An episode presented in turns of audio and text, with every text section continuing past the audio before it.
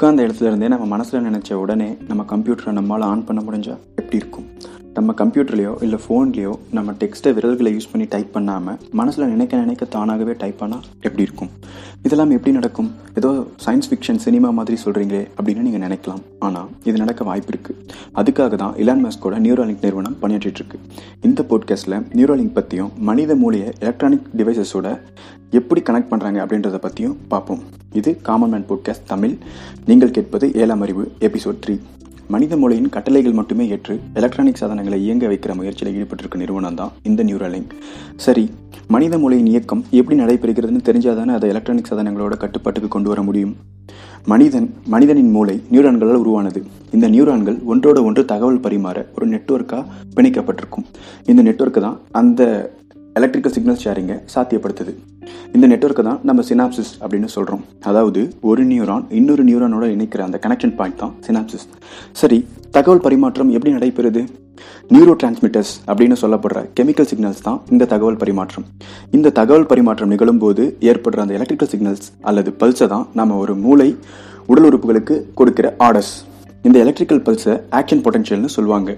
நம்ம உடல் இயக்கங்கள் எல்லாவற்றத்துக்கும் காரணம் இந்த ஆக்ஷன் பொட்டன்ஷியல்ஸ் தான். இந்த நுண்ணிய எலக்ட்ரிக்கல் சிக்னல்ஸ்களை நியூரான்களுக்கு மிக அருகில் ஒரு எலக்ட்ரோட்ஸை ஃபிக்ஸ் பண்ணி அதனுடைய எலக்ட்ரிக்கல் பல்ஸை நம்மளால் ரெக்கார்ட் பண்ண முடியும். எது? மூளைக்குள்ள எலக்ட்ரோடா ஆமாம். மனித மூளைக்குள்ள எலக்ட்ரோட சொருக்கி அது உருவாக்குற எலக்ட்ரிக்கல் பல்ஸை நம்மளால் டயக்னோஸ் பண்ண முடியும். இந்த எலக்ட்ரோடு அப்படின்னு சொன்ன உடனே காப்பர் ஒயரோ அல்லது சிரஞ்சி ஊசியோ அது மாதிரி இருக்கும்னு நினச்சிடாதீங்க. இது மனித முடியை விட ரொம்ப பல மடங்கு ரொம்ப சின்னது. அதனுடைய டயாலை பார்த்தோம்னா நம்ம மனிதனோட ஹேரை விட ரொம்ப சின்னதாக தான் இருக்கும் டயாமீட்டரில் அதாவது டுவெண்ட்டி ஃபோர் மைக்ரான் இந்த எலக்ட்ரோட் மூலமாக மூளை உடலை கட்டுப்படுத்த அனுக்கிற அந்த சிக்னல்ஸை ஒரு சிப்செட்டுக்கு கொண்டு வந்து அதை அல்கரித்தமாக மாற்றி கம்ப்யூட்டருக்கு புரிகிற மாதிரி மெஷின் லாங்குவேஜில் மாற்றிடுவாங்க இதன் மூலமாக எலக்ட்ரானிக் சாதனங்களை நம்ம மூளையின் வழியாக நேரடியாகவே கண்ட்ரோல் பண்ண முடியும். இதன் மூலமாக பேரலைசிஸ் அட்டாக் ஆன அதாவது பாடி பேரலைஸ் ஆச்சு பார்த்தீங்களா இந்த பாடி பேரலைஸ் ஆன ஆனவங்களோட பாடியை எலக்ட்ரோ ப்ரோஸ்தட்டிக்ஸை பொருத்தி அதாவது மின் சேர்க்கை உடலுறுப்பு பொருத்தி அதை மீட்டெடுக்க முடியும். அப்போ அப்படி பண்ணும்போது அந்த ப்ரோஸ்தட்டிக் பாடியை அவங்களால மூளையோட செயல்பாட்டுடன் இணைச்சி அதை அவங்க கண்ட்ரோல் பண்ணலாம் அப்படின்னு சொல்கிறாங்க ஏற்கனவே யூட்டாரே அப்படிங்கிற பேரில் பிளாக் ரோட் மைக்ரோ சிஸ்டம்ஸ் அதில் ஆராய்ச்சி செய்தாலும் நியூரோ லிங்க் ஒரு படி மேலவே இருக்குன்னு சொல்லலாம்.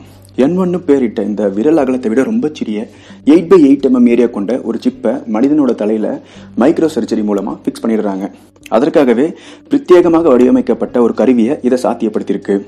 இந்த கருவி மூளை நியூரான்களுக்கு அருகில் எலக்ட்ரோட் த்ரெட்களை ஃபிக்ஸ் பண்ணி கிட்டத்தட்ட ஒரு சிப் தொண்ணூத்தெட்டு த்ரெட்களுக்கு பொருத்தப்பட்டிருக்கும்.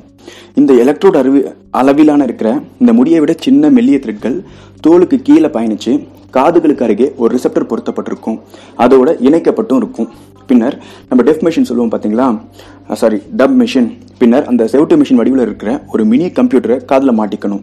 அது ப்ளூடூத் மூலமாக மூளை அனுப்புகிற சிக்னல்ஸ்களை மற்ற எலக்ட்ரானிக் டிவைசஸ்களுக்கு ஷேர் பண்ணி இந்த சிப்செட் மூலமாக நம்மளோட மூளையில் சென்ட் பண்ணுற அந்த எலக்ட்ரானிக் சிக்னல்ஸை மூலமாக அந்த ப்ளூடூத் டிரான்ஸ்மிட்டர்ஸை யூஸ் பண்ணி டிரான்ஸ்மிட் பண்ணி நம்ம எலக்ட்ரானிக் டிவைசஸை ஈஸியாக கண்ட்ரோல் பண்ணலாம். இதை வந்து பிஎம்ஐ அப்படின்னு சொல்கிறாங்க அதாவது பாடி மெஷின் இன்டர்ஃபேஸ் ரெண்டாயிரத்தி இருபது முடிகிறதுக்குள்ள இந்த மனிதர்கள் பரிசோதித்து பார்த்துடணும் அப்படின்னு நியூரானிக் நிறுவனம் திட்டமிட்டிருக்கு. டெக்னாலஜி பெரும் வளர்ச்சியை நோக்கி நகர நகர இதில் நன்மைகளும் இருக்கு தீமைகளும் இருக்கு. இது மனித குலத்துக்கு ஆபத்தாகவும் மாறலாம் அல்லது அடுத்து மிகப்பெரிய முன்னேற்றத்துக்கான முன்னெடுப்பாகவும் அமையலாம். பொறுத்திருந்து பார்ப்போம். நன்றி.